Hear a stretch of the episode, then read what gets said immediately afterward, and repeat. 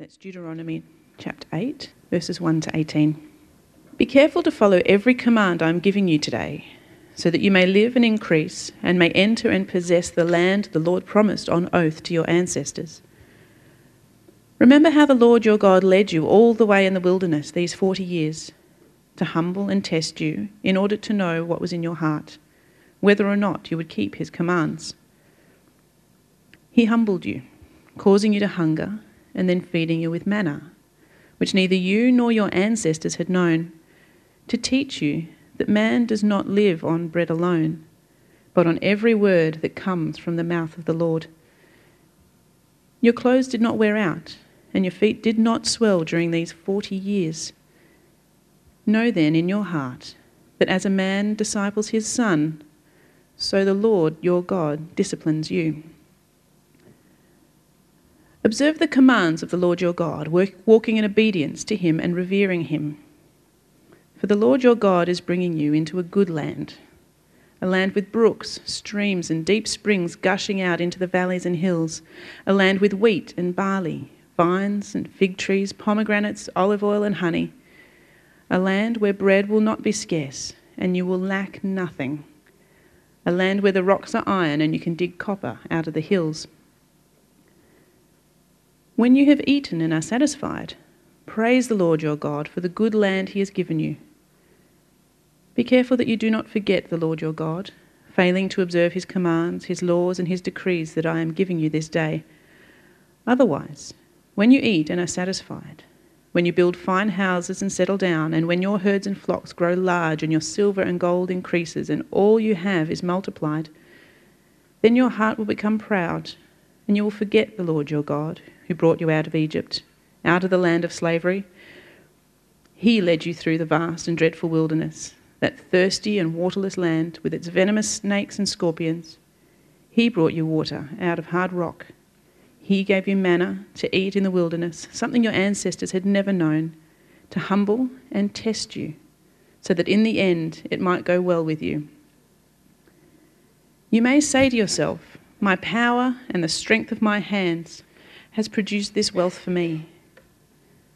But remember the Lord your God, for it is He who gives you the ability to produce wealth, and so confirms His covenant, which He swore to your ancestors, as it is today. And our second reading is from the book of Matthew. You flip forward, it's in the New Testament. We're going to start at chapter 6, verse 25.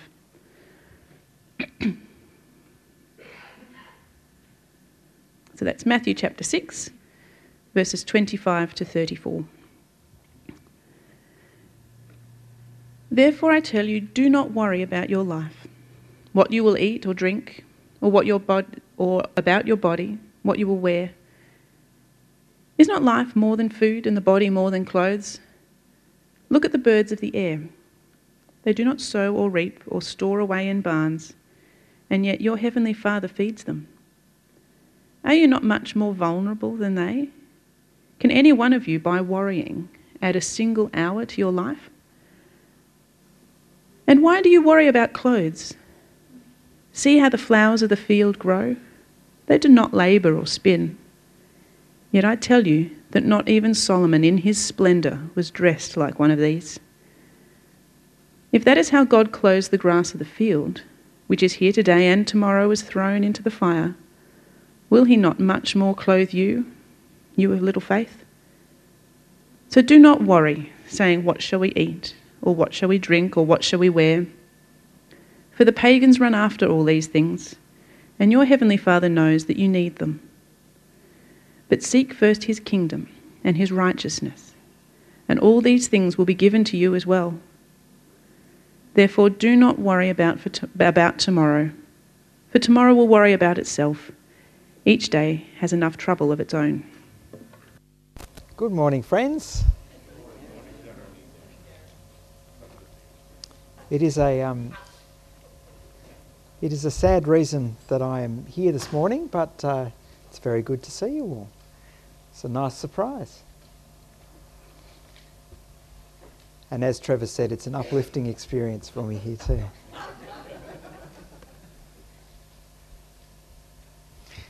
Let's pray again as we come to God's Word.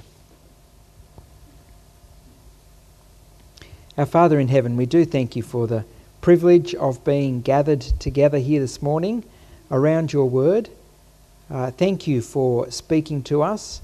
Thank you for uh, strengthening our souls. Uh, we pray again for Michael and Natalie, uh, for Chloe and Bronte and Abby, and for Natalie's dad in particular.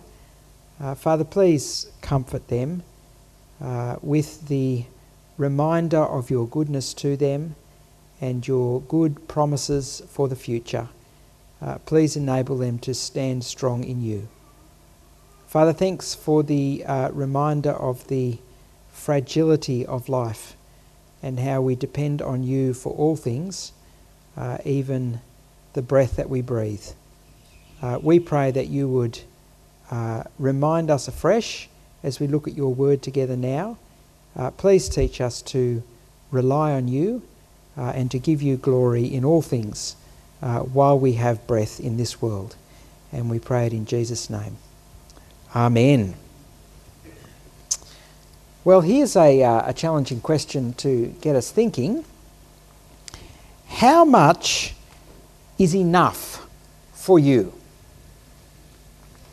If you kind of could, uh, could have a, a dollar figure, any dollar figure in the bank, uh, where you could think, yeah, that's enough, I'm satisfied with that, uh, what would it be? I'll take 10 million. 10 million?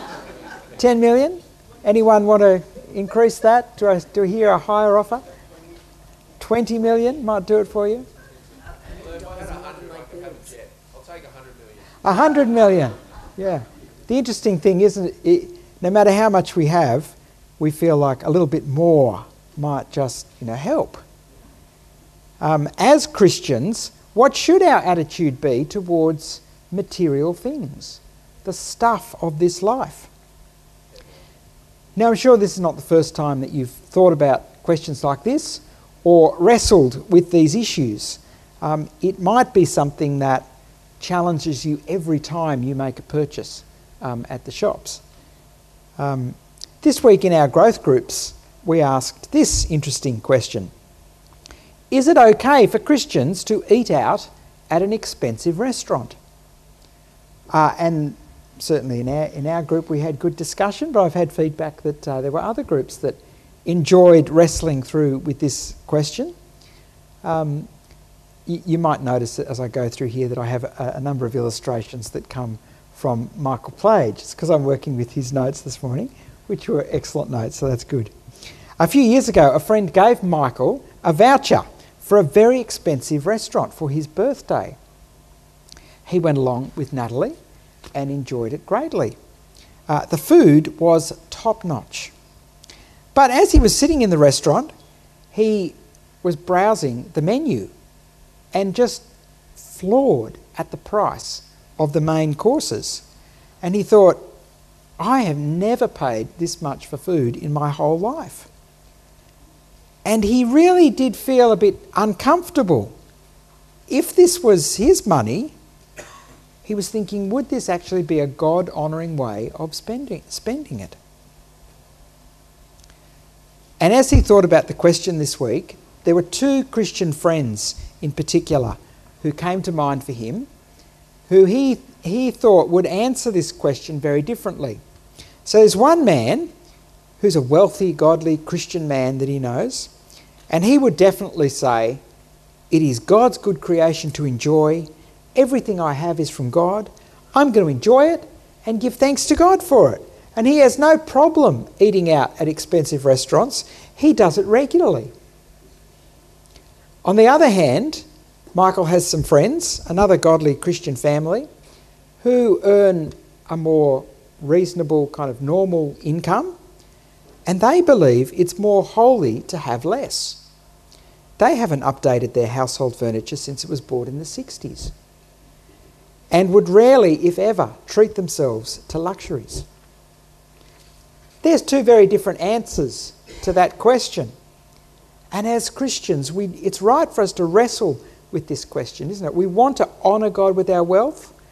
We don't want to be greedy or covetous. We don't want to get caught up in the materialism that is just part of the air that we breathe in our world.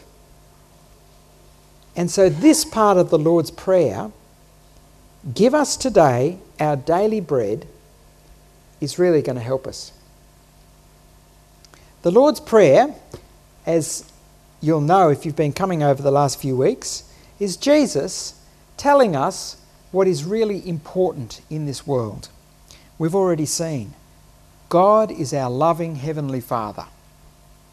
His name is to be hallowed. It is right that it be honoured. We're to pray for His kingdom to break in in all its glory, for His will to be done on earth as it is in heaven.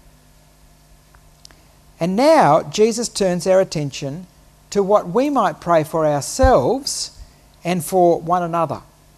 So there's three essential things to pray for as we see God's kingdom and, and his new age come in Jesus, and now as we wait for his return. Now, each of these, these three has in particular the overlap of the ages in mind.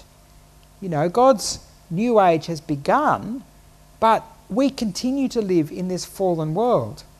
So there's lots of things we might want to pray for, but here's what Jesus says is most basic. We're to ask first for food to sustain us. Second, for the forgiveness of our sins. Third, for protection against the evil one and his schemes. So today, let's turn our attention to the first one. Give us today our daily bread. And there's three key lessons for us to learn from this prayer. First, whenever we pray this prayer, we bring glory to God by acknowledging Him as our provider and sustainer. If you've got your Bibles there, come with me to um, Deuteronomy chapter 8, the first reading that we, uh, that we had there, because this is the lesson that Israel learnt in the wilderness. Moses is speaking to people of Israel, they're on the edge of the promised land, and he's reminding them of the experience that they've had over the last 40 years. God quite deliberately humbled them and caused them to hunger. And then he fed them day by day with manna for 40 years. As they wandered around in the wilderness, God provided them day after day after day with this simple food to sustain them. It was like white flakes used to turn up on the ground. It tasted something like um, flatbread with olive oil. And every day they went out to collect the manna that had gathered on the ground overnight, God had sent. And God supplied just enough for one day. Can you remember what happened if they, they bought more than what they needed? They gathered more than what they needed. It got maggoty and gross. They had to chuck it out. Except on the day before the Sabbath. And then God made sure that it lasted for two days so they could rest on the Sabbath. Quite extraordinary, isn't it? How, how God uh, set it out and they learnt to trust God for their food day by day by day. Verse 3, Deuteronomy 8, says God did all this to teach you that man does not live on bread alone, but on every word that comes from the mouth of the Lord. God wanted them to trust Him, to trust His promise. I will look after you for today, and for tomorrow, and for the day after that. To learn that God was trustworthy, and so therefore to obey His word. He wanted life to go well for them. That is what life is like if we trust God and obey His word. He wanted them to get to the promised land by trusting His promises, and He graciously sustained them each day so that they would get there. Now, it's very important for Israel to learn this lesson before they got to the promised land. Because in the promised land, did you hear what it was going to be like? Have a look. Verse, um, verse 9, verse 8. A land with wheat and barley, vines and fig trees, pomegranates, olive oil, and honey. A land where bread will not be scarce and you will lack nothing. A land where the rocks are iron and you can dig copper out of the hills. Another place it says, You'll just move into homes that you haven't built. You'll be drawing water out of wells that you haven't dug. It's going to be extraordinary. An abundant land, a land of milk and honey, a land of plenty. And so, a great spiritual danger was looming. Did you hear that on the way through? Have a look, verse 12. Otherwise, when you eat and are satisfied, when you build fine houses and settle down, and when your herds and flocks grow large, and all your silver and gold increase, and all you have is multiplied, then your heart will become proud, and you will forget the Lord your God, who brought you out of Egypt, out of the land of slavery. Or down in verse um, 17, you may say to yourself, My power and the strength of my hands have produced this wealth for me. It's extraordinary, isn't it? After all this time, they get into a, a, situation of abundance, they'd be tempted to f- forget God and think, yes, it's me, it's my hard work that's actually brought this about. But it's true, isn't it? This is what human nature is like. God knows what we are like. So, yes, wealth and prosperity are gifts from God. Psalm 50 tells us God owns the cattle's, cattle on a thousand hills. Psalm 104 Every living creature looks to God for its food in due season. It's all good, but in their wealth and prosperity, there was a great risk of losing sight of God and His hand behind it all. And isn't that a real temptation for us today? living in a nation that is as extravagantly wealthy as ours is. It's so easy to look at our two cars on the driveway, our extensive homes, our food on the table and in our cupboards, our savings that could potentially last us for years to come, and say, Look what I have done. Look how secure I am. And sadly, so many Australians do this. In contrast, Michael uh, remembered when he visited Kenya and he saw Kenyan Christians thanking God for their provision day after day. Michael, God has provided our lunch. they knew what it was to be hungry from time to time. They knew how fragile those supply lines were, and they were much more conscious than we of the daily provision that God brought. Now, we don't often use that language. No, God's given this to us. But their theology is absolutely correct. Our poorer Kenyan brothers and sisters understand that it is God who provides. So, as Christians, we need to keep praying Heavenly Father, give us today our daily bread. This prayer reminds us that our daily needs, our food to sustain us, our shelter, our clothes, all of it comes from God's gracious heavenly hand. And not only that, every time we ask God to sustain us, we are giving him the glory that he deserves. Because we're acknowledging that he is our heavenly Father, that he cares for us, that he is our sustainer and provider. He is the giver of life. Without him, I cannot live. I depend utterly on him. And so I need to ask him for all my needs. Well, that brings us to the second big thing we want to learn from this prayer today praying this prayer teaches us that God cares for me.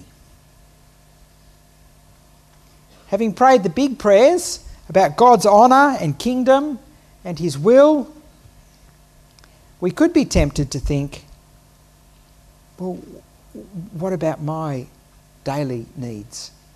Surely they're too small, too insignificant to be asking God for. No! God cares for us, for our physical needs. He cares for every part of His creation. The second reading we had from Matthew chapter 6 even the sparrow, even the flowers of the field, He does not stint with them. The, the flowers of the field are dressed more gloriously even than Solomon in his splendour. How much more us? the pinnacle of his creation. God loves to give us our daily bread, and often he gives us so much more. Our daily needs are not too small or trivial for God. He knows what we need. Here, here they are in Jesus' prayer. We need our daily bread to live, and God wants to physically sustain us so that we might take hold of his promises in Jesus and live for him while we wait for the heavenly banquet that is coming. See, poverty and starvation are just as dangerous as wealth and prosperity because they too can distract or prevent us from trusting God and living for Him. There's no virtue in being poor, starving. It's not a uh, a sign that you're more holy before God. Asceticism is that belief that the material world is inherently bad and to be avoided. It's taught in Eastern religions like uh, Buddhism or mysticism. Um, and sadly, you do see it in some Christian teaching as well. But the Bible says holding back from God's good gifts in creation will not actually do anything to restrain our sinful desires. That way of life will not rescue us from our sin. We need Jesus for that. Have a listen, listen to the prayer of Agur in Proverbs chapter 30. It's there in your um, news sheet, um, down the bottom right hand corner. He's, he's thinking about the best place to be. Listen to what he says he says, Lord, give me neither poverty nor riches, but give me only my daily bread. Otherwise, I may have too much and disown you and say, Who is the Lord? Or I may become poor and steal, and so dishonour the name of my God. So he sees both extremes there. There's danger in having too much, there's danger in, in having too little. And so he asks, Give me only my daily bread.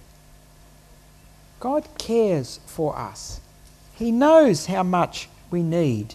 Let me read again. Look at the birds of the air.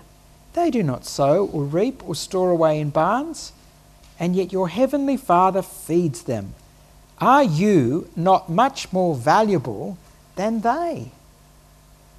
Yes, you are. So we can trust Him. The third thing to learn from this little prayer this morning. It protects us against greed. We're asking God to give just enough for today.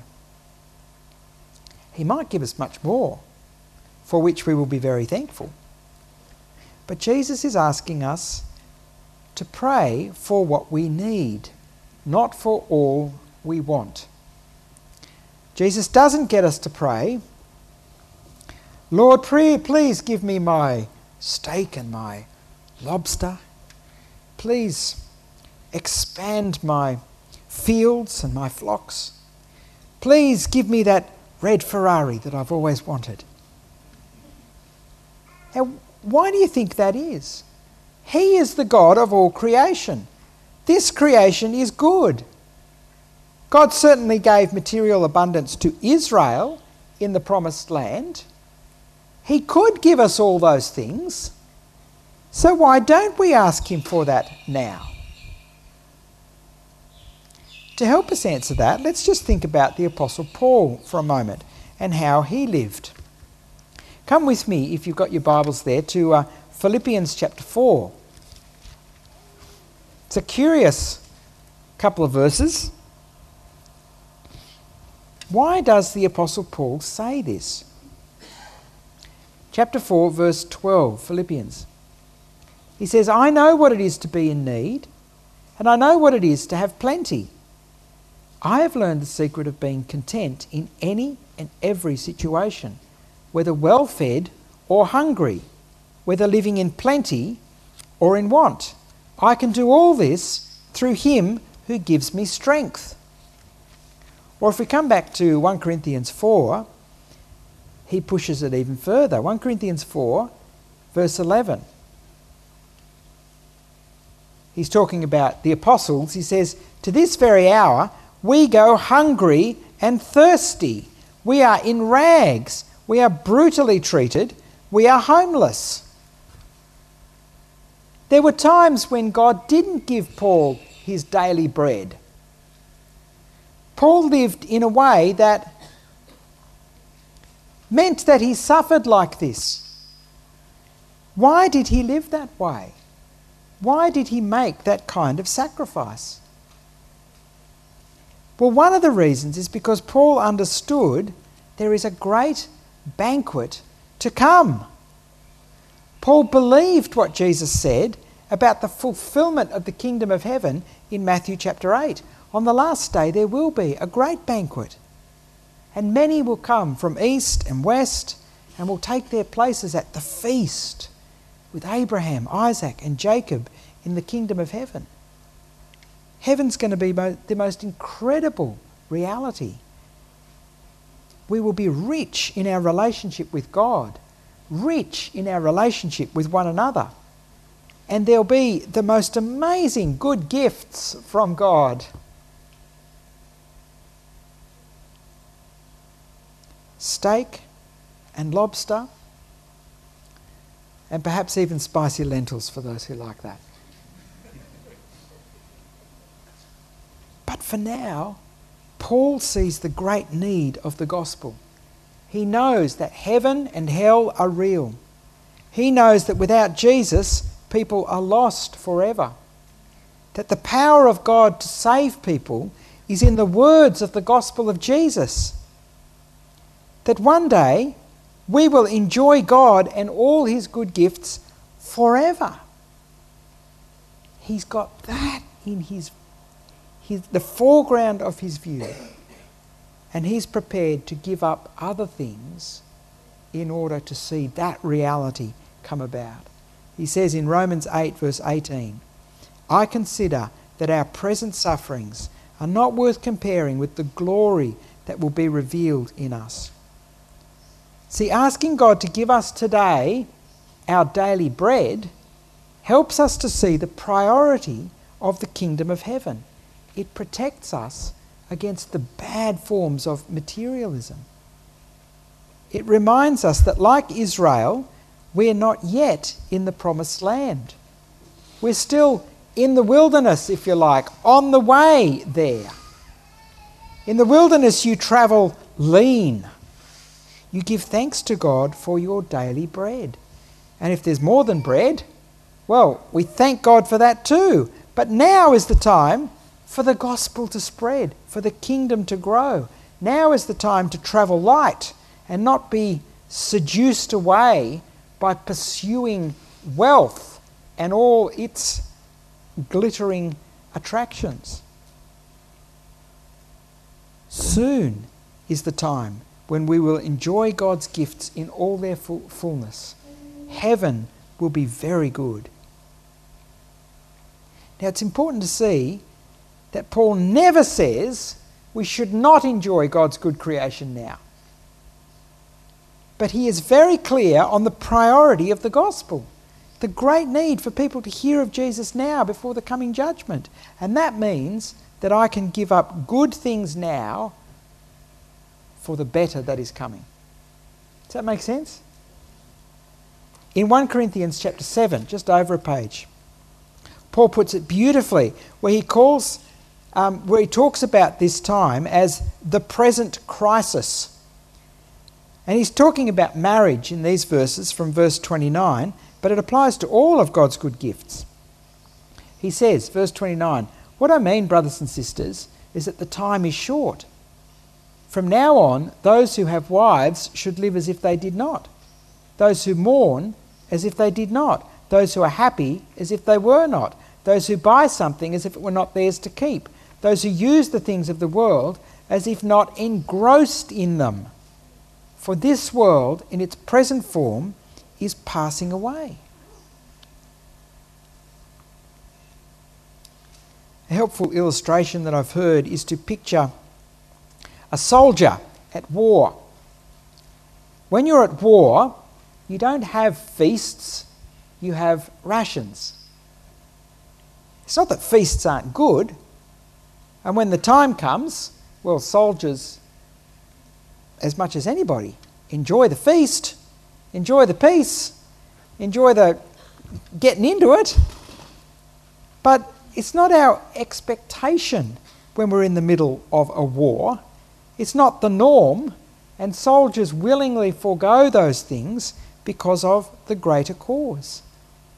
See, as Christians, we're in wartime. Coming is the final piece, but now we're in the trenches. So I will enjoy God's good gifts as I have opportunity, but I will also willingly forego many of those because the time is short and there are so many who need to hear of Jesus. It's challenging stuff, isn't it? This is very countercultural. And why it's so helpful for us to pray Heavenly Father, give us today our daily bread.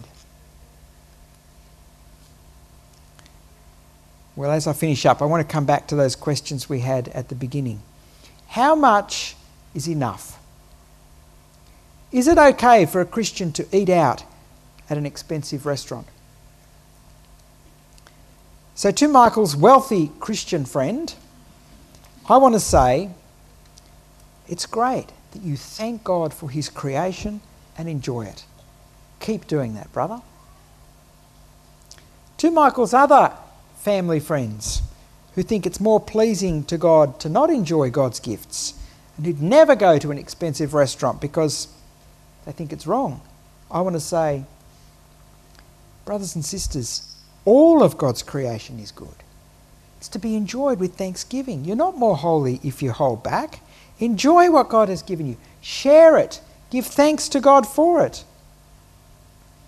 But to both of them, and to all who are like them, I want to say, we know that Jesus has died and risen for us. And there is coming a day when every person will have to give account before Jesus, the judge. And before that day, people need to hear of Jesus and be forgiven. God's called us to take part in that mission, and that's got to shape our priorities. That will take our time, that will affect how we spend our money. That's mean, it means we're going to make sacrifices for the sake of the kingdom. Heaven will be very good. And if I don't get to South America in this life, it's okay. If I don't ever get to see Barcelona play soccer, it will be okay. It'll be hard, but it'll be okay. I am so gripped by God's kingdom that I will willingly give up on good things to see it grow. And as I make those sacrifices, I'm going to keep on praying. Heavenly Father, please give us today our daily bread. Please help me see the world the way you see it. Please sustain me as your name is honoured, your kingdom comes, your will is done. Let me finish up with a quote from Ross Gittins. Ross Gittins is a really interesting guy. He grew up in a, um, I think it was a Salvation. Salvation Army family. Yes, a Christian family. Not sure where he himself stands with it all, but he writes some really interesting things. And uh, this book, Gittinomics Living the Good Life Without Money, Stress, Overwork, and Joyless Consumption, Michael tells me it's a good read. He talks about making choices in life. He's talking about lifestyle choices. Have a listen to this. I suspect there's a lot of self deception among those who assure us they'd like to spend more time with the kids, but their financial pressures or the particular business they're in just won't permit it. Too often, all they're saying is that they wish they could have their cake and eat it. Or they're making excuses to cover up the priorities they've picked. Life is about opportunity cost. We can't have it all, we do have to choose. And often the choices we make reveal our true preferences. It's true, isn't it? What we've seen in Jesus' prayer this morning is an even sharper choice the one between indulging in God's good gifts or having a kingdom focus that will still involve enjoying and thanking God for His creation, but it also involves sacrifice for the sake of the kingdom, where I need to keep on praying, please sustain me, Father. Please today give me my daily bread. Let's pray together.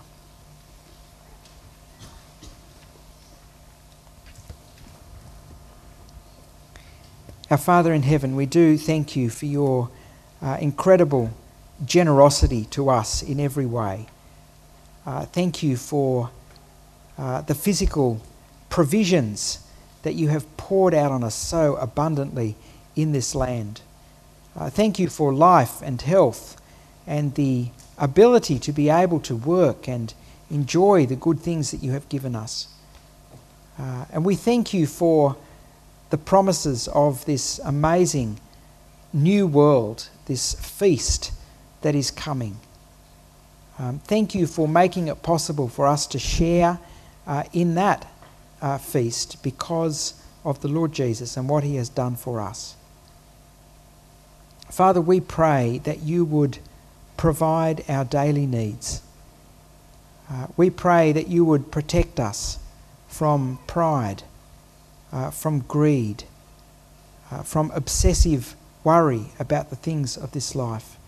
Because, Father, we are so frail and we are prone uh, to these things. Please keep us safe. Please fix our hearts and minds on seeking first your kingdom. Please use our skills our minds, our energies. Please use our possessions, uh, all that we have, uh, for your glory, uh, to grow your kingdom, uh, because uh, we are so thankful uh, for what you have given us in the Lord Jesus. and we pray it all in his name. Amen.